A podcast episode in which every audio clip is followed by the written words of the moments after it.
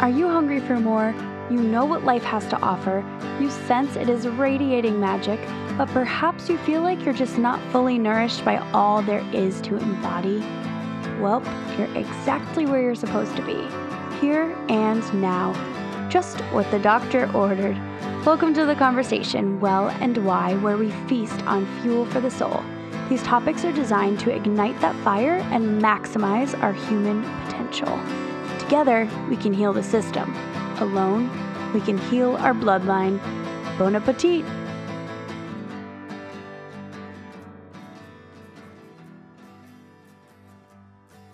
Welcome back to Well and Why, a spiritually nutritious production.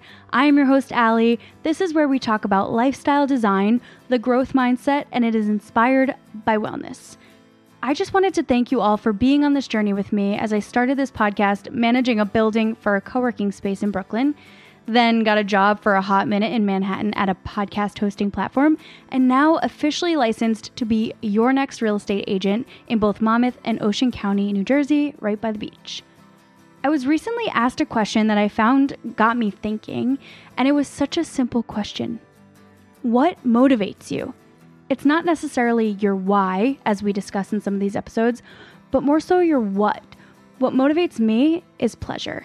I need to feel good when it comes to my career goals, how I want to get there, who I surround myself with, what foods I eat, etc. Feeling good, aka pleasure, is no doubt my driving force. So I want to know what motivates you. Is it money, feeling accomplished, being recognized for your hard work, being able to pay the bills?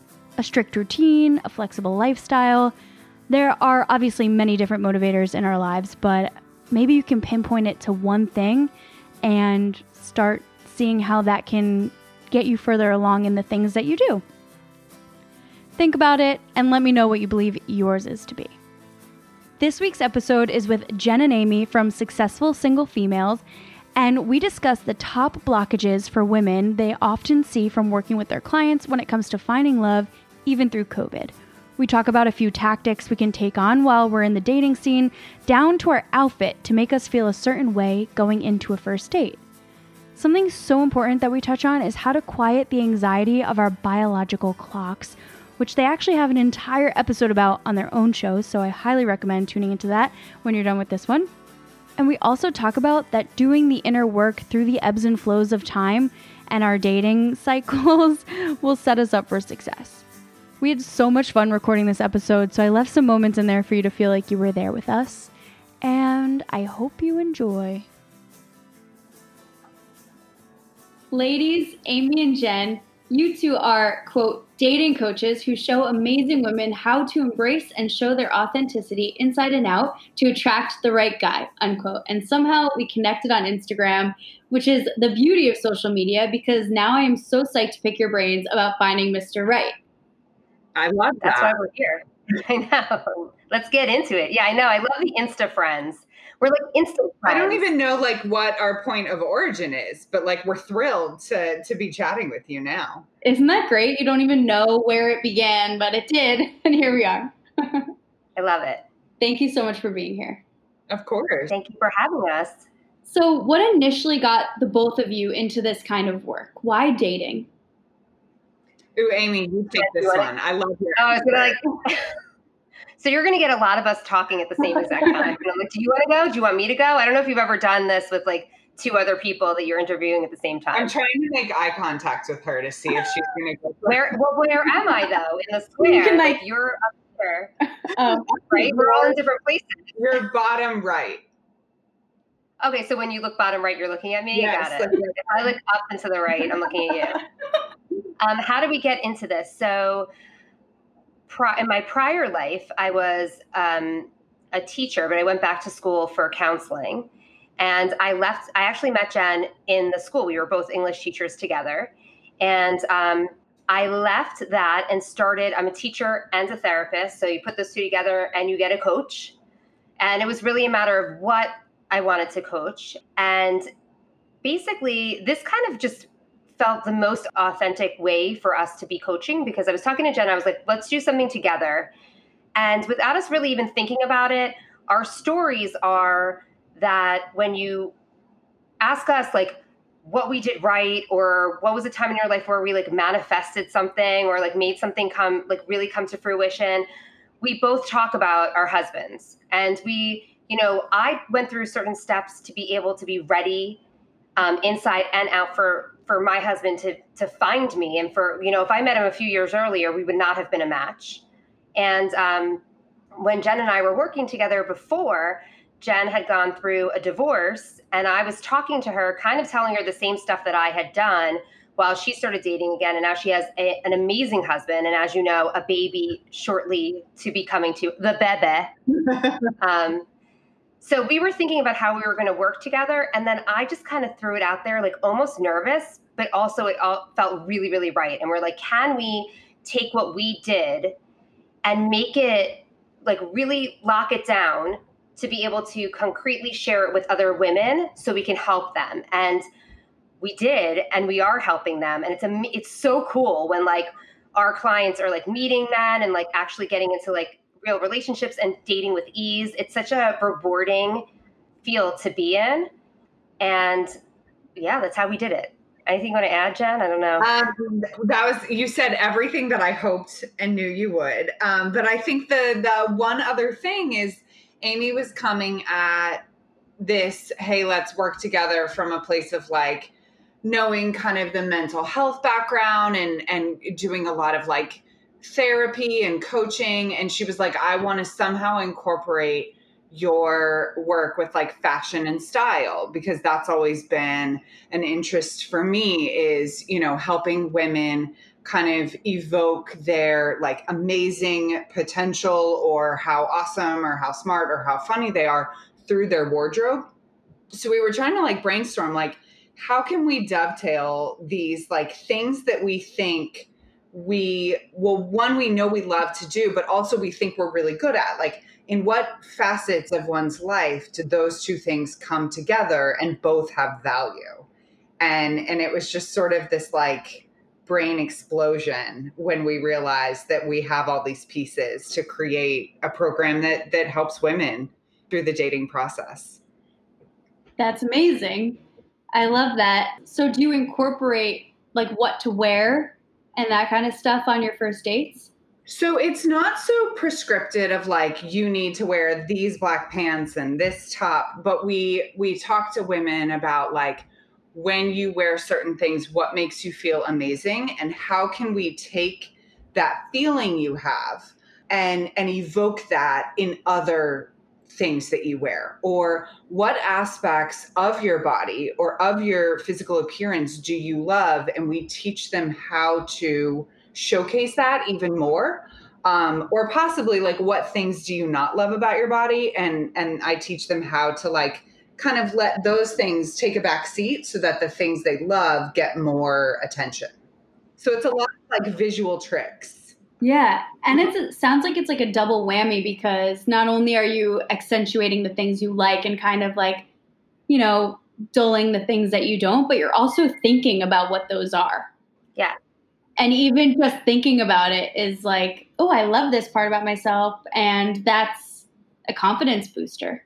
That's exactly the point. Is like if we can kind of meld you realizing how great you are and what you love about yourself, and then allowing you to show that through what you're wearing, through how you communicate, whether it's on like dating apps or on the date, then then you're bringing your like highest and best self to the dating process, and it makes it so much more enjoyable and like successful, really, because you're being you and you're loving the experience.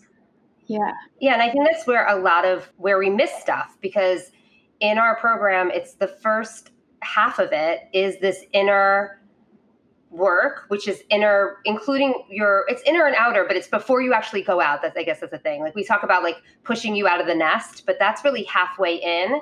And most people, women, they they date for a while, something goes wrong, they shut it all down, and then when they're feeling better, they just open it up again. But like there there's all this space where work could be done to make sure that you don't end up you know, settling for somebody because you want to get the dating process over or ends up with the same guy that you keep ending up with. He just has a different name, you know, like you're like, why am I dating this guy again? Right. so that inner work where you really embrace how awesome you are and and really understand what you're looking for is so essential before going out there. Um, and that inner work also is about dating with ease, where you're not dating just to get get it over with, right? That's another thing that we do. It's so important, and I think when we're on our own doing it, we have like the clock in our backgrounds thinking like okay i got to get back out there because we're like i got to find someone by this date so i could get married by this date so i can have kids by this date right? We have that happening. And if you do it too fast and you don't do it right then you can end up in a relationship with just with the wrong person. Yeah. Wow i think my first relationship is a testament to that because i and and this is sort of a, another piece that that is important to what we do, although it's not like our credentials. Um, but I was married pretty early on in my 20s and look back on that relationship now and say like oh my god i was one of those women who kind of married the the first guy that that paid attention to her or like that treated her nice. And that relationship was not destined for success. Like just we were not providing each other what each other needed. It ended with with you know me feeling very deceived and betrayed. And like i had to go through the process of like healing myself before i could ever get back out there and date again. Otherwise i probably would have landed myself in in a really negative situation again where you know i wasn't providing myself what i needed. Um and that's kind of what amy was saying that our background i was going through that process when i met her. And so my personal experience of kind of doing the work that we coach prior to us ever building this business allows me to speak on behalf of like this is what can happen if we don't do the inner work and this is what can happen when we do I, I'm both the before and the after. That's so awesome because I feel like we can all relate to the before and we're looking forward to that after. But in the meantime, do you have any suggestions on tactical tools or the kind of work that can be done and actions that can be taken? Yeah, so the, absolutely there are things that that you can do and I was going to say with Jen like Jen actually has that marriage that like she can she can go to to be like this this was not the way to do it and now her marriage now where she's like this was a much better way to go about it. But all of us have those things they just didn't end in marriage. Like we all have a track record of failed relationships right? Or else we we just all i mean there are people who marry their first love so there's them but everybody else has had failed relationships right? So we actually have like a mini program. It's like someone wants to just get some guidance so they're not doing it on their own that is all about that inner work. So even if you're not ready to go back out there but you're kind of thinking like let myself let me do some healing and really kind of get in tune with what i've been through in order to move forward um, that is like a little taste right? But basically what you can do on your own is that metaphorically what we have them do is you know when you go in the ocean and there are waves coming at you if you're facing the waves you can jump over them you can go under them you can surf them or whatever. But when you turn your back on the ocean that's when you get like knocked down and pulled under and you're like god did it get like worse out there? But it's really just that you're not watching. So the inner work is really the process of of acknowledging the waves. So what what were the relationships that you went through prior? Why did you make those decisions? You know what was going on for you that you stuck with someone longer than you should have? Or we talk a lot about and we like review TV shows and like movies because we also get messages from those. So like what movies did you watch when you were younger where like the you know bad boy who has no potential of ever having a career who's not really that nice is like the hot guy. And then you're going for those guys later on you're like why do I keep picking those guys, right?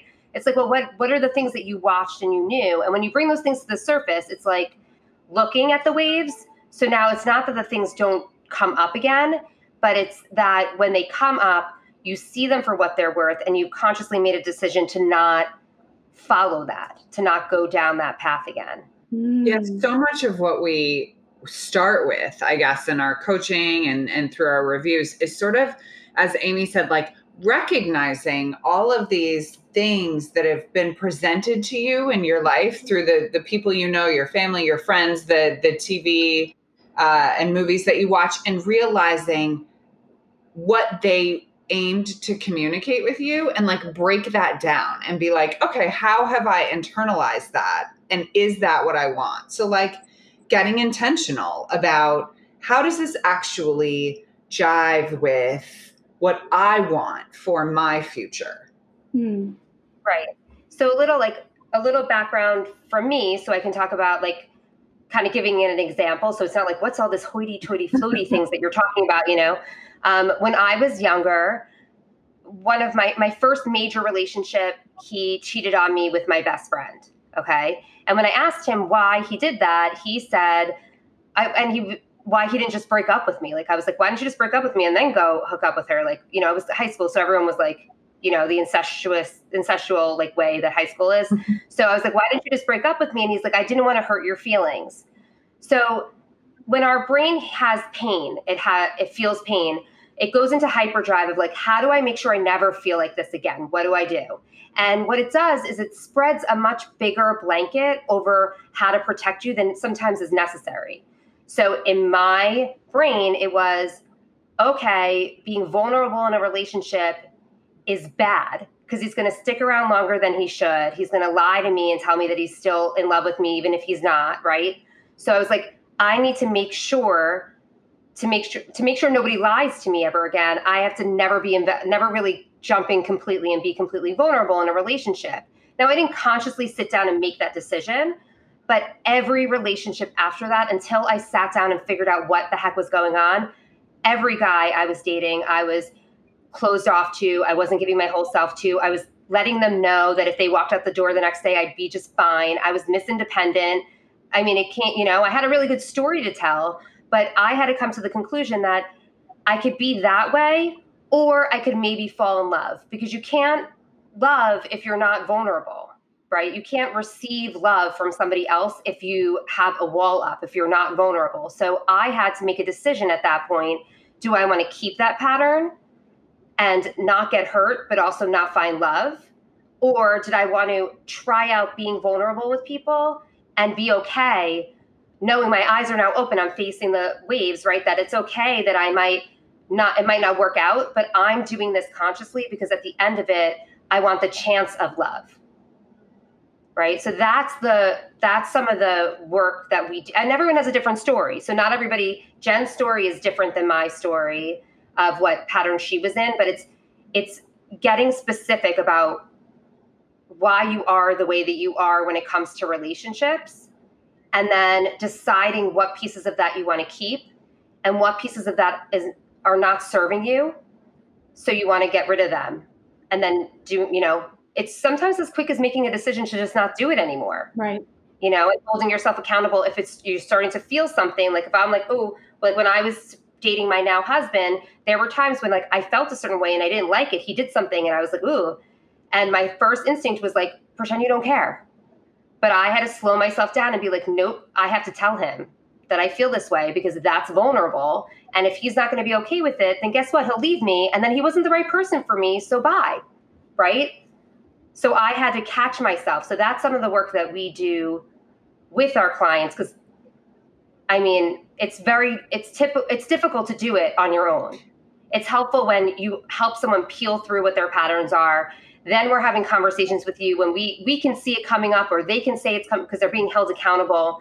So it's just a lot faster when you're being when you're coached through it because you just have more eyes on it and you have the the investment already that this is what you're going to focus on right now. Yeah, and it can be really rocky terrain out there. Like when you're dating, like you've got ghosting and the dating apps and the you know the shiny ball syndrome on on dating profiles and and or on dating online because it's like well who's the next person? Well who's the next person?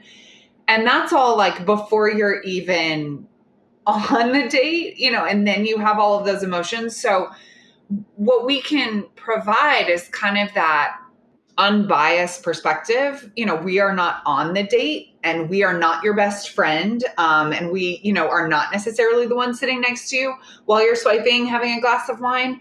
So we're able to give you this perspective that there are no strings attached to to what we're saying. We're not, you know, trying to maintain our best friend status with you.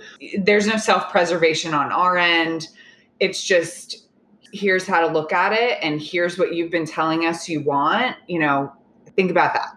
Yes. You guys have brought up so many questions for me right now but you also hit on so many things as well. But my first question to all this is do you find that it's difficult for people to pinpoint exactly what or maybe that's where you come in but to pinpoint? Because it could be movies it could be our family it could be our parents it can be other relationships like how do we really find what's holding us back from a specific moment or thought? It's it's looking for it's not we get this this sense that like oh my god maybe it's something real deep down in my subconscious that like i'm never going to get to. Like there's that fear. It's not that. I mean you can dig deeper and deeper. So like you'll do the work before. This is the beauty of the work because you'll do the work before and then you go out on a date and something comes up and you're like oh what is that? Because remember you're facing the waves now. So now you're more of a detective than like, that's painful. I'm not going to look over there. So we start with the like on the surface stories that you know are there. And we ask some questions that get you to dig a little bit deeper. So we ask some pointed questions that you might be like, oh, I never thought about that before. I guess this. But we tend to give you like a skeletal understanding of when you're really young. So, like a child, to like teenage years to either emerging adulthood, depending on how old you are, and then adulthood, or emerging adulthood if you're in that realm. And we give you pointers of what to look for. And usually it's stories that have found their way to your the surface over and over again. You know, like so somebody in the third grade told you that your eyes looked weird or your eyes were too close together and like that just kind of keeps coming up like oh my eye and now you're like self you don't ever talk about it you don't really say it out loud but somewhere in there you're just like i always think about my eyes being too close together i don't even know where i got that as an example but you know um, you both have beautiful eyes. That, that was i was like what's the most obscure thing? But like that's what happens right? And meanwhile that person had their own crap going on so we get you to reframe what the stuff is so that you can have a more helpful story because the, the the truth is that our eyes are fine. It's just that somebody was like in a bad mood or wanted to say something nasty or they were jealous of us or they were had their own stuff going on. So we we kind of give them back that stuff. Um, but to go to your point like there's there's always deeper that you can dig but it's really the surface things. Once you get through like the the ones that you know of then you can move on and get some more work done. And then as stuff comes up you're like oh this was helpful so i'm going to look at more stuff and keep moving forward yeah, to kind of piggyback on what Amy's saying, I think what we've noticed happens for our clients is they do that that shallow digging and kind of realizing like, oh, I've been holding on to this story for so long. And then they once they notice it, they start to see how it's impacted so many previous things in their life or how it impacts them on a daily basis or weekly basis. You know that that someone might send them a message when dating online and like someone says something that seems innocuous but it, it triggers them because they realize it's connected to that to that message that they believed as of seven years old when someone said their eyes are too close together. Right. And the benefit is that if we you know there are different tiers to like working. You can just take our stuff and and like we're saying now and like run with it. But the benefits of when you work with us is that we know these stories now. So sometimes our clients come and they're like, this guy just said this shit to me, and I'm like pissed off and like, I- I'm done with him. And then we can say, hey, is this bringing this up for you? You know, mm-hmm. is this really something that you want to walk away from, or is are you being triggered because of this other stuff? And you have somebody who knows your stuff, you know, or at least is going to ask you if it is attached to any stuff, right? So when we're swiping alone in the dark and we're just like, oh, screw you, and like whatever, and we close doors, we don't necessarily grow in that process. There's always stuff you know, to look at and to figure out. And sometimes the answer is like, no, he's absolutely, I'm done, right? And that's fine. But when we do that mindlessly, we we don't grow from it. Right. No, I, I'm so fascinated by all of that, and especially because when you guys were saying you look into movies and TV shows and stuff like that, because um, I recently watched The Single Wives on Netflix. Have you heard of it? No, but I'm writing I've it heard of it, but I haven't watched it. But yeah, Amy, get that down because maybe that's. It's not, I'm taking it. Yes, it was so good. It was really random. I just saw it and I watched it, but it's awesome. It was phenomenal, honestly. Like I really enjoyed it. Besides the fact that when I watch or listen to something in a different accent, I start thinking and talking to my dog in that accent. So, yeah, that. I've been in Aussie for the past week. But basically, they they really give you like dating strategies because um, Matthew Hussey, who is considered the world's leading dating advice expert for women, um, I just really recommend watching it for anyone single or even already coupled because it teaches really awesome tools to use to be more engaging and connect with other people. But what he does is kind of what it feels like what you guys probably do for people and being an objective point of view, being like, but you do this, and you, I mean, you don't get to watch their dates on a live camera, but maybe you should look into that. but um, so we'd have to sign a waiver. Yeah, exactly. what do you ladies find to be where we women generally get stuck the most? Is there something that you can pinpoint, or it's just so different for every woman? Um, my knee jerk reaction is is fear of rejection. Mm.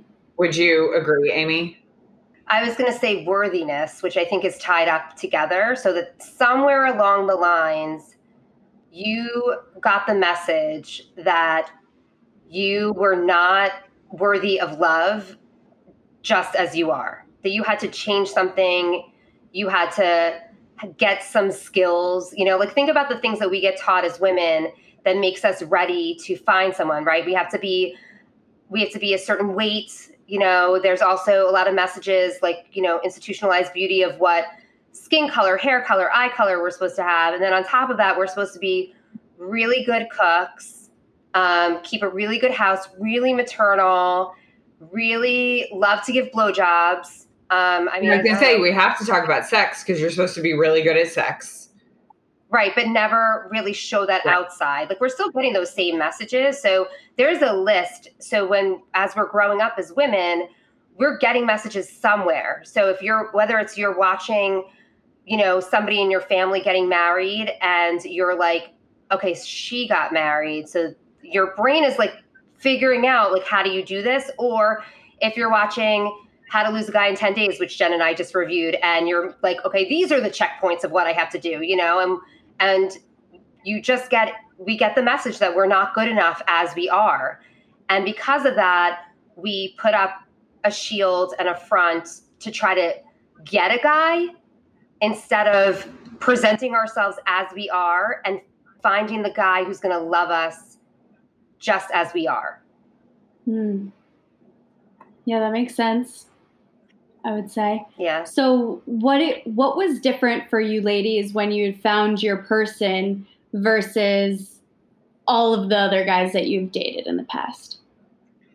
I'm trying to think what do you mean what was different? Like what did I feel that was different or how did I go about the process differently? Hmm. That's a good question on the question. Uh, My answer is different for both. So. Oh, well, why don't we explore both? I think how I felt, um, and obviously, so so one thing I want to say before I answer this is when you end up with someone when you're you know you marry someone or you're in a long-term relationship with someone the origin of that relationship becomes this like rewritten story in your mind where like obviously I'm going to talk about it and it's going to sound like so fantastic, but let's not forget that dating can be very like stressful and overwhelming at times. But what I remember that that distinguished my experience when dating my now husband is I was so excited to see him every time. Like just sheer excitement um, coupled with the nerves, because excitement and nerves are like tied together. Um, but also just knowing that he was fully sort of accepting and and open to who I was. And I had not felt that so um, clearly before, where I felt like when he was asking me questions on the dates, he genuinely was interested in the answers. Um, he would remember them like three or four dates later, where, you know, frankly, when you're dating a lot of people, that can be challenging. So it felt like he was 100% there on the date and like really taking in what I had to say. Um, and it made me more purposeful on every date too. So there was a there was a reciprocation where I was like, "Oh dang, he's bringing his A game. I need to bring my A game too." And I liked that. It was a it was kind of a uh, you know, I've never had this experience before. I know I need to bring my best stuff for for like my dates with you. I can't phone this in. Do you know what I mean? Where you've like been out with someone and you're like, yeah, yeah, yeah this guy's cool. Like, I, I'll give this a couple dates. We'll see how this goes. It was not like that with him. It felt like he was 100% there with me. There were no other distractions. And so that felt very different. Um, and then my process dating um, when I was dating him was was frankly a lot of the things that we coach our students to do or our, our clients, um, which is, you know, to kind of think intentionally about what what emotions are coming up for you when you're going on these dates and to not be um, how do how do I put this? Like I made sure that I didn't close the door on other opportunities to still be meeting people and to still be living my life while dating him. Um, I didn't I didn't stop making plans with my friends. I didn't stop like planning trips for my future um, I didn't stop seeing other men because I knew that I also have to take care of myself and I need to keep living my life, and that I was not going to live for a potential mate or guy that I had gone on three dates with. I was living for myself and I was enjoying my time with him, but I also needed to to do for me. And that was that was a huge shift that I went through um, at the time when I met him. Mm, those are both really good. Thank you. What about you, Amy? So I think, well, we got when we're growing up, right? So when we're in high school, we don't date. We like have a boyfriend or we don't have a boyfriend, right? And then it's kind of the same, at least last I checked in college as well. So for me, Uh, like I said, this whole last, my whole last stint of dating, I would call it, it's my final run, right? and, and that's what it is. It's the last time that was ever, you know, if all goes well, it's the last time that will ever happen in my entire life. I really like embraced dating that last time around and, you know, enjoyed it and saw it as like ways to meet cool people and try myself on with them and see how it works and see how it fits and everything. You know, similar. We're going to sound a little bit similar because we did similar things, right? Um, and what's, I guess, made when you do that, then you don't have this idea that, like, oh, I better lock it down with this one person because I've got nothing else going on. It really gives you that ease of figuring out who is who's the right person for you, right? Because you have other options and means to other options. So like if I got too hung up on a person, then I would like message like like 10 more people because I was like, I don't want to, I'm not, I refused at that point to put all my eggs in one basket. I wasn't going to do that.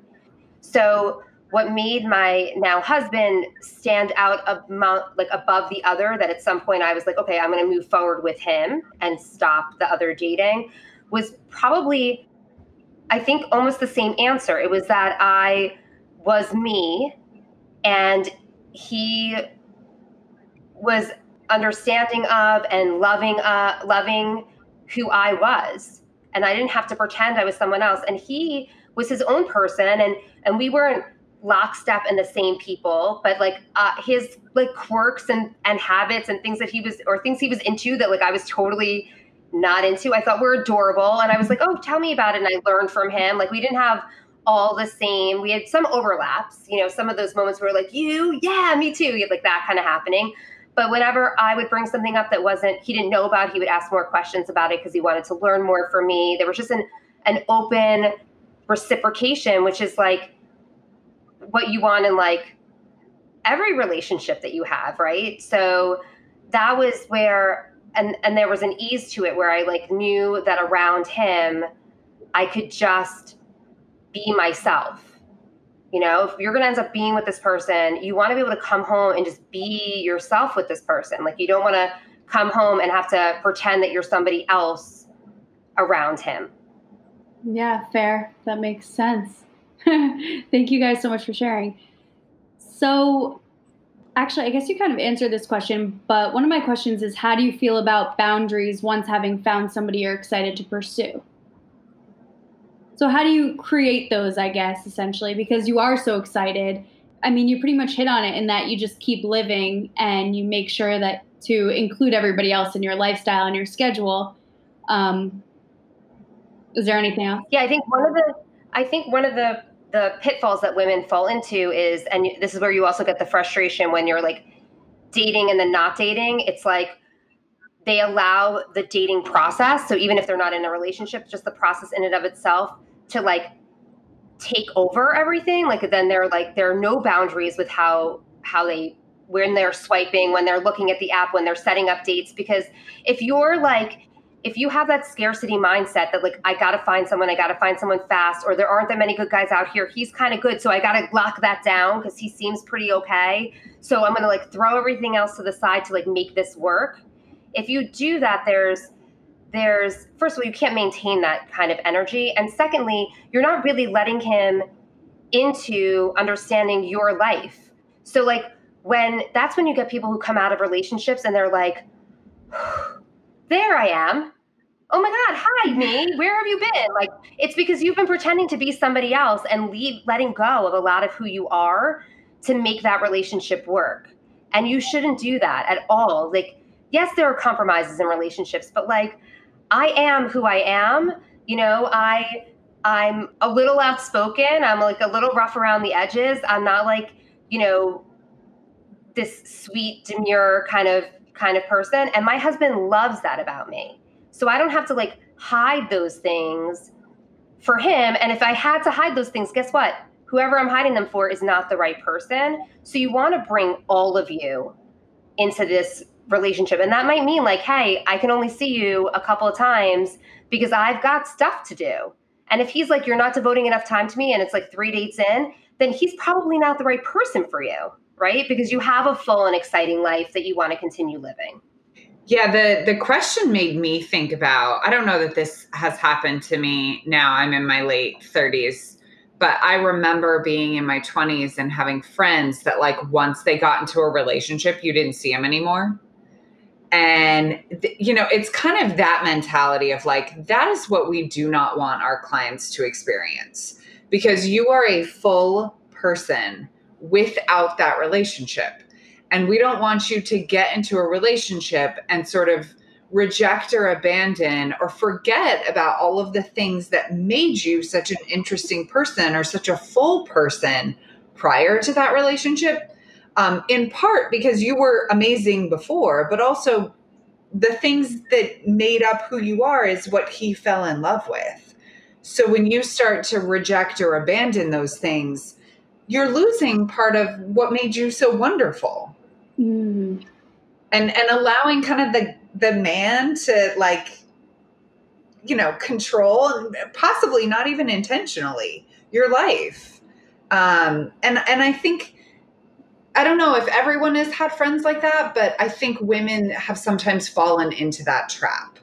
Yes. Um, and I think we're trying as as a collective, you know, group to not do that as much. I hear a lot of talk about we're not doing that anymore, and I love that. Um, I, I don't know if that's because of the age I am, or if that's like just generally 2020, we're not doing that anymore. Yeah, I from my take on it, I think you're right. Um, I mean, I I'm guilty of being in one of those relationships only a couple years ago, but I did still see my friends. But like they he was around a lot for that. um, definitely not proud of of that experience, but it was one that I think everyone needs to experience. Or I mean, it, it was good because it really opens your eyes to what not to do and what you don't want to do moving forward. Yeah, and it doesn't mean that you there's not a hard answer. Like the, when you when you look at any two relationships from the outside, someone could be doing something and their motivation behind it can be totally different than what somebody else's motivation. So like, I mean, I, am like, ooh, tell us about this guy and what happened. I want to know more.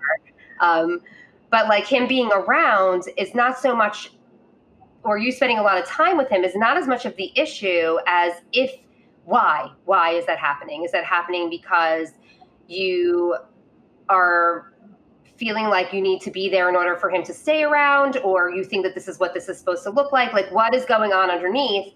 And then is that something that like you would want to keep or is it something that you're looking back and you're saying no i think that that there was other stuff that i need to let go of right? So it's not necessarily what you are seeing it's what's happening underneath it. Yeah no that makes sense because it was really just because they just kept coming around and I enjoyed their company. And I was like, sure, you know, and I didn't really know how to say, no, I'm going to be alone tonight, you know? So yeah. it was really just, I had to create, I had to put up the boundaries and I wasn't, and I was just allowing it. And then everything else that I was doing was being kind of put aside for him.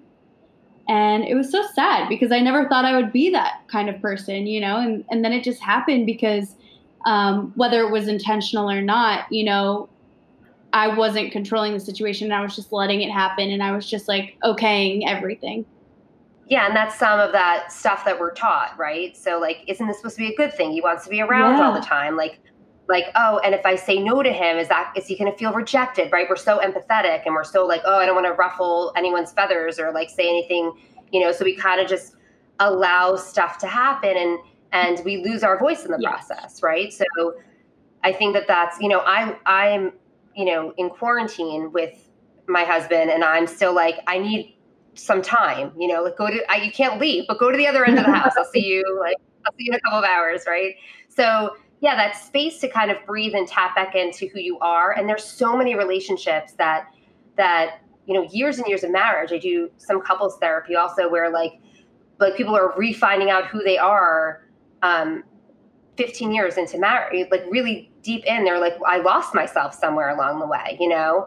So trying to be more conscious of holding on to that um, is really important because at some point you're going to want to be her again. You're going to want to find her again, you know? And then you start wondering like where why she was gone it just causes ripples so just you know don't don't ever let her go again keep well and it's it. hard to if you get into a relationship and you and you lose part of yourself or like put part of yourself on the back burner, it's really hard to later introduce her to the guy. Like, oh, by the way, this this has been part of me all along. You just didn't meet her for like a year and a half. So, you know, that becomes challenging. Yeah, he didn't sign up for that. Really, it's it's like as if he came on and you thought he was one type of person, and then all of a sudden he did, threw a curveball and was like, "No, actually, this is all. This is really me." We'd be pissed off if he did that to us. So like when we, we but we do that like in the beginning of relationships we've been taught to do that we don't do that anymore and that's what we coach not to do but when you you know adapt and become a chameleon for the guy to get him right because you get some sort of fuzzy feeling and you're like ooh i need to have him and then you're like okay who do i need to be to get him at some point I love that Jen called it shiny ball syndrome. Sorry, it made me giggle. But like that shiny object is going to fade. And like if you're not intact and complete when it does, you're going to be unhappy. Yeah. No, that makes so much sense. And I, I experienced, I watched my friend, her boyfriend um, came into the relationship and didn't play video games and then all of a sudden, mm. he was like a big gamer in quarantine, and she's like, "What the fuck? Why? no." she's like, "This is not the guy I remember when we started dating." Yeah, so I guess it goes both ways. Yeah. It does, and I will say that that was the other thing that I was thinking of when you asked, like, how, what was different with my with my husband now is that he doesn't pretend that he's anybody else. Like he just doesn't. He doesn't. I don't think he has that. muscle to do. Like he just is who he is, and uh, it was all laid out in front of me pretty much from from the beginning. So I think I was able to look at it and be like, okay, do I? Is this a good thing? Can I mat? Can I be okay with this? Like you, it's not like everything is like sunshine and roses. With like we're humans. We're like, you know, there are ups and downs. We have scars. There's all this stuff about us, but you kind of decide like is this something I can grow to love or is this something I can deal with really? If you're going to be with somebody for you do that with your friendships or your business relationships as well, right? So there was no hiding. He wasn't putting on airs for me. Definitely. That's awesome. Yeah. Um so I to pivot the conversation a little bit, I saw you ladies recently did a podcast episode all about how to quiet the anxiety regarding our biological clocks. This is really relative to so many women, especially here on the East Coast, in and around New York City, and potentially in LA, LA as well, where we settle down a little bit later. So, what were your biggest takeaways from creating that episode? Oh my God, I could talk about this for like four and a half hours. I know. I, I think I'm the poster child of this. Um, so, you mentioned that it seems so relevant because you know, here we are in the Northeast or places like California where people settle down a little later. I'm from Oklahoma and I my experience was like you get engaged in college and if you don't there's like a why aren't you getting engaged in college? And then you're getting married in your early 20s, sometimes mid 20s, and then it's like a flip of a switch I hope I did that right. Okay. I always say flip of a switch on our podcast, but sometimes I flip it and I say switch of a flip. um, within a month or two of getting married, people are like, when when are you guys having a family? So the idea of the biological clock is so true for women. I would say probably across the US because I can't I can't speak about other countries. I just am not sure but it's just the age where it happens to sort of kick in is different depending on where you live, depending on possibly like your culture, your religion. So I have heard the when are you having kids for 13 years of my life. I'm I'm 37, I'm 9 months pregnant and like I've been hearing it forever. And it was huge for me in the in my 20s. I was married and people were asking me like you know, thank God I did not have kids um, in my first marriage, but it's really a personal issue, and and there's so much. I think we're getting again. I kind of said this earlier. We're getting so much better about realizing what topics should be taboo. Um, and I commented on an Instagram post today about you know this idea of like asking women when they're going to have children, there are a lot of issues that go into why a woman might not have children. You know, maybe she's not able to. Maybe she's tried and hasn't been successful. Maybe she knows the relationship she's currently in to bring children into that would be dangerous. Um, maybe she doesn't want to have children. Maybe, yes, that was my next one. So, you know there's there's so much attached to it and i think the first thing that that amy and i want to do for women out there is let them know that we hear you that people are saying this to you um, that you know your aunts or your friends or your colleagues or your boss is is saying this and that doesn't make it okay and that your feelings are valid if you're sick of hearing it because you want kids, because you don't want kids, or anywhere in between.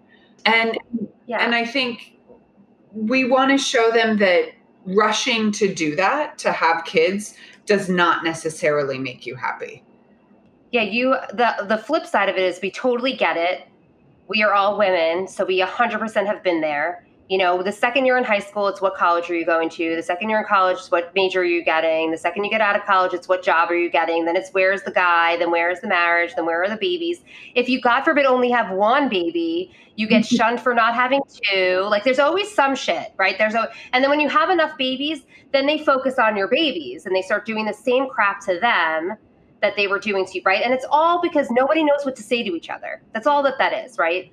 But at the same time, like we we are on a time clock. Like there's a clock, right? Where our, our biological clock, where we have to, if we want to have babies, this is what this is going to look like. And the reality is, if you're running on that mindset, you have to realize that the person you are picking, if you if you pick abruptly to get this box checked off so people will just shut up or you just get the thing that you want, that person is going to be tied to you for the rest of your life. Like I can't tell you how many times with Jen's first husband, I was like, thank God you didn't have any kids with him. It was a clean sweep. Okay, see you later. See you never. um, we just reviewed the Indian Matchmaker on Netflix a couple of episodes, and this woman said that she said she said, "See you never." Yeah. like I just started that last night. Um, oh my god! Oh, it's so, so good. good, so good. So we, on Friday, our podcast is coming out for the first two episodes oh, of that. Cool. Oh, you um, oh you review it for your show. Yeah. Yes, awesome. Yes. So on Tuesdays we do straight coaching, and every Friday we drop a review of a movie or TV show that we're watching, um, and we work our coaching into it. So it's not it's a review as dating coaches, cool. like what messages are being sent, what we're I seeing. But um, yeah. So when you have that biological clock, first it's acknowledging that it's right. Turn and look at the wave; it's there. And then if you know that running on that motor is not going to serve you, you need to figure out some other solution that works for you to quiet it. Because what if I don't find the right person until a point where where it's not going to happen for me as far as babies? So it could be I I decide I want to have one when I'm single, right? I want to have a baby then. It's it's some women are freezing their eggs, some women are open to adoption. You have to find something that is, that you can find peace with to quiet that that ticking in order to really sit in and be calm in this process so you know that you are making a decision that's not based on on that hmm. you just have to yeah.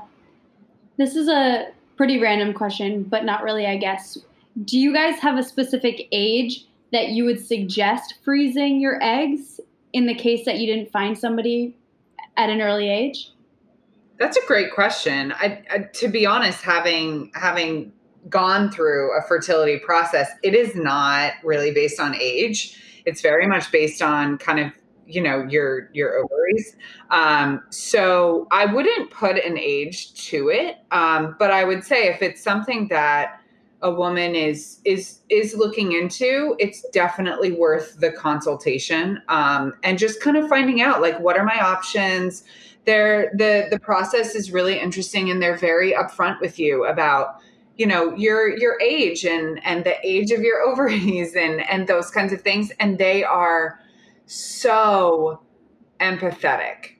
And and like you walk in and you feel cared for from the beginning. So i would say i i wouldn't put an age on it just because i don't know that i'm an, an expert but there are people who can be very helpful and supportive in that process. Yeah i think that again like we're not medical professionals to specifically say but the the age is again when you get quiet with yourself and figure out what are the things that are making me rush through this process or making me have anxiety attached or stress attached to this process, if that comes up for you, then that's a consultation that you that's a that's a question you want answered. So you want to know that, then then go and seek out those answers for yourself. That's what we mean by being open to like what is getting in the way of me just kind of being like, cool, I'm dating and like this might be fun and like let's see what's out there. When it when it feels stress driven, the biological clock is a main one. The annoyance of the noise that you hear from your family and your coworkers is another. And like I said before, they just don't know what else to say. They really like it's just it's almost like you want to like if you could turn it around and you're just like, oh, and you can like you'd be like, I'm doing great, you know, thanks, thanks for checking in. Like kind of like you don't know what to say to me, you know, like that's basically what's happening. That's and I fall in that too. Like I see a cousin who's who's in high school who I don't I'm not very close to him. I haven't seen him in a long what's the first thing that's gonna come out of my mouth? Well, are you thinking of at least I wheel it back that I'm like, are you thinking about going to college or what are your plans afterwards? Like I open it up a little bit, but I don't know what else to ask them either. you know, like it's just what happens when people don't know what to say. Yeah. So they don't know something like our parents and our aunts and our aunts' friends, they don't have some secret sauce that they understand what happiness is for you at all. You are the only person that has that secret sauce. And if that is staying single or never having babies or only having one or whatever it is, that that's your journey. Nobody's in your like mind and body and soul to know what's right for right. you. So all that advice is just noise. Yeah. What do you guys recommend to your clients about dating in this time during the pandemic? We actually ha- just have another um, podcast where we kind of go over it, but like really, in a nutshell, um, we've actually found with some of our clients that the process of video dating, right, beforehand has brought us back to like kind of this courtship um, process as opposed to just like rushing through it where you're really deciding like do i want to be in person with this person? Am i going to take the risk of going near this person? Like what what do i feel? And if you're and that's true on the other side too. So what we've gotten feedback from is that the guys who are like i just want to have sex come and meet me right now they're still there. And you'll know them right away because they're going to be like let's meet up right away. And you're just like oh no what? You know like they're going to let you know like that they don't care about COVID or any like sort of illness. And then the guys who are really willing to put in the work are also there. All the ambivalent guys, or most of the ambivalent guys, are like, I don't know what I want. If I want something or I don't want something, they're not putting in the effort at this time because it does take more work to get there. So our experience has been that it's actually it's probably a really good time to get out there and see what's out there and give it a chance to see who's still like in it for the the long haul. Yeah, I, I, I was going to echo that. I think it's also a really good time to do the inner work of like, okay, um, I just recently ended a relationship or I've been single for a few months. What do I want? And and kind of, you know, getting getting clear with yourself. Um, we're spending a lot of time on our own couches and in our own homes and apartments, so might as well you know spend spend the time doing that. And and that for us is where the whole process should begin anyway. So very much um, you know not necessarily shutting down the the dating situation in your mind or in your heart but but coming at it from a place of purpose and intention. Awesome. Yeah and if you're in the space where you like are feeling like no i'm not going to date right now that's a perfect time like jen said to do that inner work because after you do it you are more ready. You just are because you've done, we, we feel not ready. And then we get, instead of doing the work, we just become numb to the unreadiness. And we're like, okay, I guess I can go back out there now. But we don't actually figure out what we need to bring with us the next time going out there. Yeah, I love it. So we're going to do a quick pivot. Thank you so much for all of that. That was awesome advice and feedback and suggestions. Um, what are some examples of activities that you ladies do to enhance your well-being? Ooh, love this. Um, I so Amy just sent me this meditation um, that I have been doing every day. So thank you very much, Amy. And I feel so good after I do it. I have always been someone who's a little like skeptical or nervous about meditation because I think I've tried it a couple times and if all like I was the person that was trying it and was like, I'm not good at this, so I would quit doing it. Um, for whatever reason, this one's working for me because I think it's more of the it's like the ones where you go through the story and you're like imagining yourself going through the story, and that's very much working for me. Um, probably the the English teacher part of me. And so I'm doing that. Um, I'm a I'm an avid reader, and I find I get really in with myself when I do that. Um, and cooking, th- those are those are my things. nice. Yeah, your things are not my things. I, I think. Well, I, I do like to read. I think it's a little, and when I can do it, it's great. But um, for me, it's um, a morning walk is super super important and like cleansing for me, especially just to like get out of the house when like it seems like most people are sleeping, so it doesn't feel like crowded and I can walk. Um, and I usually, I, it depends on what mood I'm in, but I'm usually listening either to some music that's really pumping me up or something that's making me laugh. Occasionally, something peaceful also will come. I kind of wave in and out. Like sometimes the peacefulness I need, and sometimes I just need to kind of like giggle and not think about anything too heavy.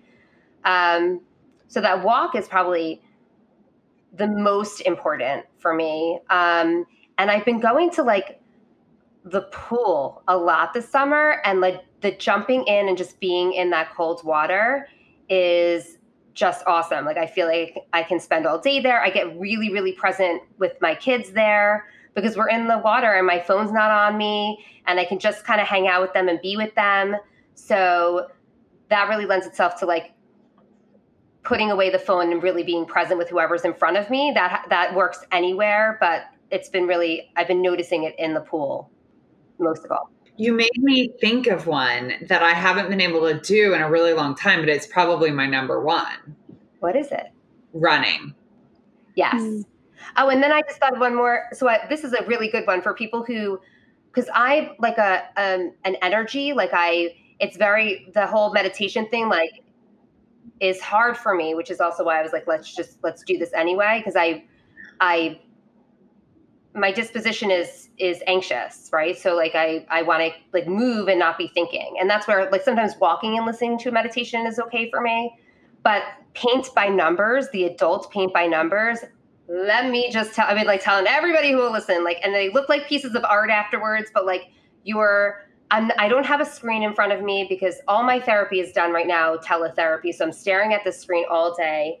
So I have no screen in front of me. I can still like have a conversation with my children with whatever they're talking about. There could be music playing or whatever. So there's something else going on, but I'm like focusing on this. And I know at the end there's going to be this like beautiful piece of art that like I kind of created, you know? so I love it. It's like you have to really focus because it's tiny little spaces. So for those of you who have idle hands and are looking for something, the paint by numbers are are pretty pretty rock solid. That's a good one. Yeah, I find it important to to be. I mean, I do mandalas, which are similar. You're just like creating it from scratch. Yep. Um, yeah. And it's so helpful in just quieting your mind, and you know, because your mind just starts moving at the pace that your hand is moving, and you're trying to be. I don't know, what's the word? you're just present. You're just the, the experience. Yeah, yeah, and you're just moving slowly because you're trying to be precise and yeah. And so your mind just kind of starts working that way too. It's like jigsaw puzzles. I get that from jigsaw yeah. puzzles. Ooh. What's an example of a jigsaw puzzle? Like um like the the actual like li- with the oh, little puzzle. Yeah, yeah. That's the that's what Oklahomians you guys don't call them jigsaw puzzles? I've heard of them called jigsaw puzzles, but I'm I'm just joking with you. I've heard of jigsaw puzzles, but I'm like, is that different than just a puzzle? okay. Just a puzzle. Got it. and it's interesting when you find out because I explain this to people too that I work with that something that's calming for one person is totally anxiety provoking. Like the adult coloring books for me are sometimes they cause me anxiety because I need to finish it so that it's Pretty. like because if I lose my crayons or my markers and I don't know what color I use, then it's not it's not you know it's not formed it's not the right way right? It's not symmetric it's the word that i'm looking for. But that's why the paint by numbers like i have the right amount of paints i know what number every you know and if i walk away and come back i'll still know where i left off so i can leave it. So it's so interesting some things are calming for one person and just not. Yeah i don't think puzzles or jigsaw puzzles are very calming for me to be honest. I'm like I don't know where this goes. I'm really, really frustrated. this little fucker can't find its pieces. I love it. Is there a daily or weekly habit that you have that's a non-negotiable in your lifestyle? Sometimes those answers are the same as the other one, but probably reading. Like it feels like it wasn't a day if I didn't get even even just five ten minutes to read my my weekly is definitely the walk um, but my daily actually we've talked about this jen and i but really like i have to shower every single day so when also when you have like and like I have to wash my hair. Like some people can go for a really long time not washing their hair, and I it's not even like I'm going to do it afterwards. It's my hair needs to know that it's been washed. I don't know, or else I'm cranky. I'm actually cranky, and I feel like when I have, like I said, I have two kids, so like your space to do anything for yourself dwindles quite a bit. So just that shower is like enough for me to go on. Oh, and a cup of coffee, I guess, is a non-negotiable. I, I laughed because it, you're like, we've talked about this before. It makes it sound like I never shower. no, that's not what I'm just saying. Like, there, Jen, I mean, it's just one of these things because Jen's hair looks beautiful for like multiple days. And I know that so many women have different like textures of hair, like, can go longer. And I, I don't know. I don't feel good if I don't. And Jen's showering. Yeah, yeah well and why listeners, I promise I shower a regular amount. I just don't have to wash my hair. just the right amount yeah. hours. I mean, sometimes I skip a day, I'm not gonna lie. but I'm also solo, you know, I'm over here and it's like not really affecting anybody else. So. It's not for them. It's for me. So like I'll I'll do I'll wear PJs, shower, and put back on PJs. Like it's not for anybody except that like somewhere during the day I'll be like, I don't feel well I'm feeling really on edge. And it's like, you haven't showered yet. And I'm like, oh, that's why. I, I literally hate the shower. Like, I hate it. Oh. It's I'm, I'm like a child. Like you have to motivate me to shower. I shower, I promise people, but like I just Jen is also like this. Can I reveal a little? But Jen is also like this with the bathroom. So she'll hold go well a little bit less now that she's pregnant. But like I'll be like I, when we used to work together, she'd be like like in the same place. Like now we work together but separate, so I don't see it as much. But she'd be like rocking next to me, and I'd be like, "Go to the bathroom." I can relate. Like sometimes you just don't want to get up and go. right. Well, yes. I mean, right. So a good tip is put it on your list. Mm because then you want to cross it off your list. So if, if, go to the bathroom is on your list, then it becomes less of a yeah, pain. Or drink go. more water when you don't have a choice. You have to go. that is such yes. good advice for someone like me who loves to check things off a to-do list, who makes who makes like make a list the first thing on the to-do list so you can check them. yes. I write things I've already done and then I crossed it off. Added. did that. Look how far I got in. Did that, did that, did that. That's hilarious. I love that. Um, that's great. So, what is it that helps you through current challenges that you didn't have in your toolbox five years ago? This is a great question. I know. I'm trying to think of myself five years. I'm like, where was I five years ago? I don't know. That was like ancient. Um, what wasn't in my toolbox five years ago. I wasn't painting by numbers five years go. ago. Um, I yeah, like you're you're you're being specific, but I was thinking more generally. Like I I definitely feel myself taking time to like notice when I'm feeling stressed and anxious and be like, what is this about?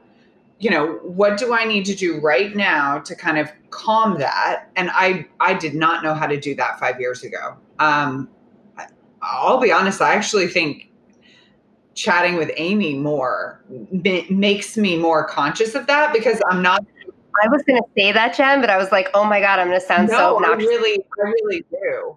And i've had people say to me like you sound like amy.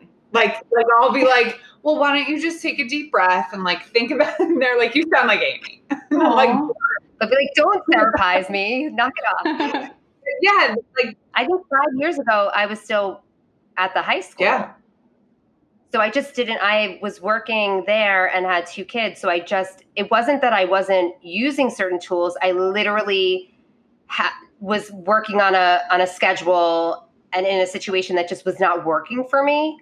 Um, so everything that's where i mean like the the shower means so much. Like every little thing that i got i had to just like embrace and hold on to because there just wasn't enough of enough time or enough me to like go everywhere i was needed. It just wasn't i wasn't balanced. So i definitely feel that nowadays i can say this isn't this doesn't this will throw me off balance. I'm not I'm not going to take this on. You know, I'm able to kind of walk from that. Mm. Oh, that's big. Awesome. lastly, ladies, is there anything you wish we spoke about, something I didn't ask, or something intuitive that you would like to share? I don't know. No, there's, there's questions where I wish I had like turnkeyed and asked you. Can I? But I was like, I don't want to mess up the format. Oh, no, no, no. Well, where can we find you, ladies, and how can we support you? So we have a podcast also, and I'm like, we're gonna pick your brain at some point and have you on with Aww. us. Um, so dot dot dot, something's gonna happen. Just wait. But we have a podcast that's called Successful Single and Not Willing to Settle the podcast. Um, so you can find us there. We're we're on iTunes and Spotify for for our Android loving family people. Um, and if any of the things that we said were interesting to you, you can find any of our programs, or you can always reach out to us. You know, over Insta, we're at Successful Single Female, um, and our programs are on our website, which is www.successfulsinglefemale.com. Nice work. Easy enough. Awesome. Yeah. Yeah, and that's where you'll find like we have the less expensive, like inner work stuff. There's something for everyone. But if you just want to hang out with us, like do that, you know.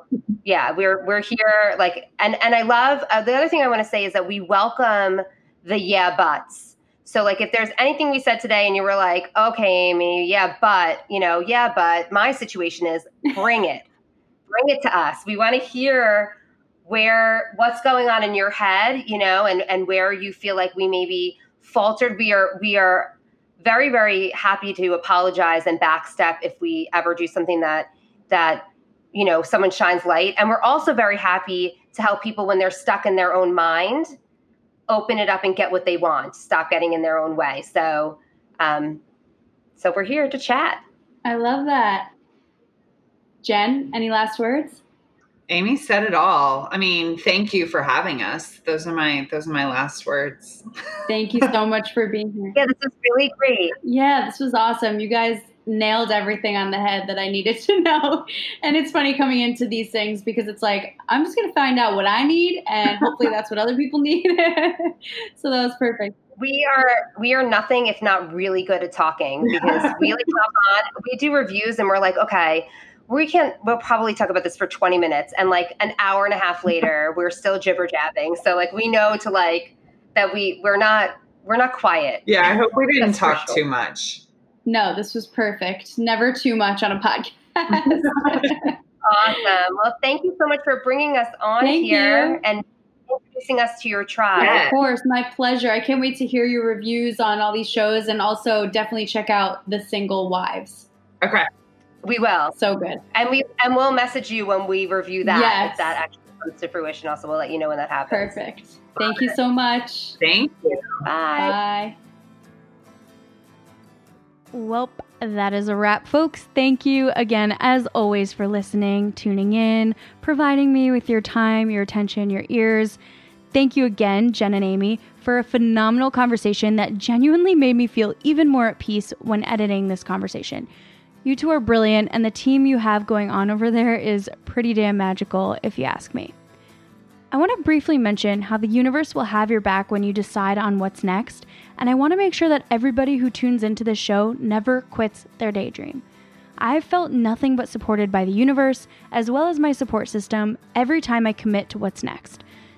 I feel like a lot of it has to do with our confidence in ourselves because of the decision that we make and how excited we are about it. So for me, that's something that I'm always trying to pay attention to as I make my next decisions.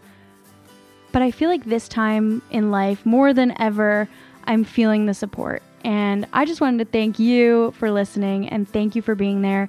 I just feel like if you're listening to this, you're part of the support system. And likewise, I would like to be there for you.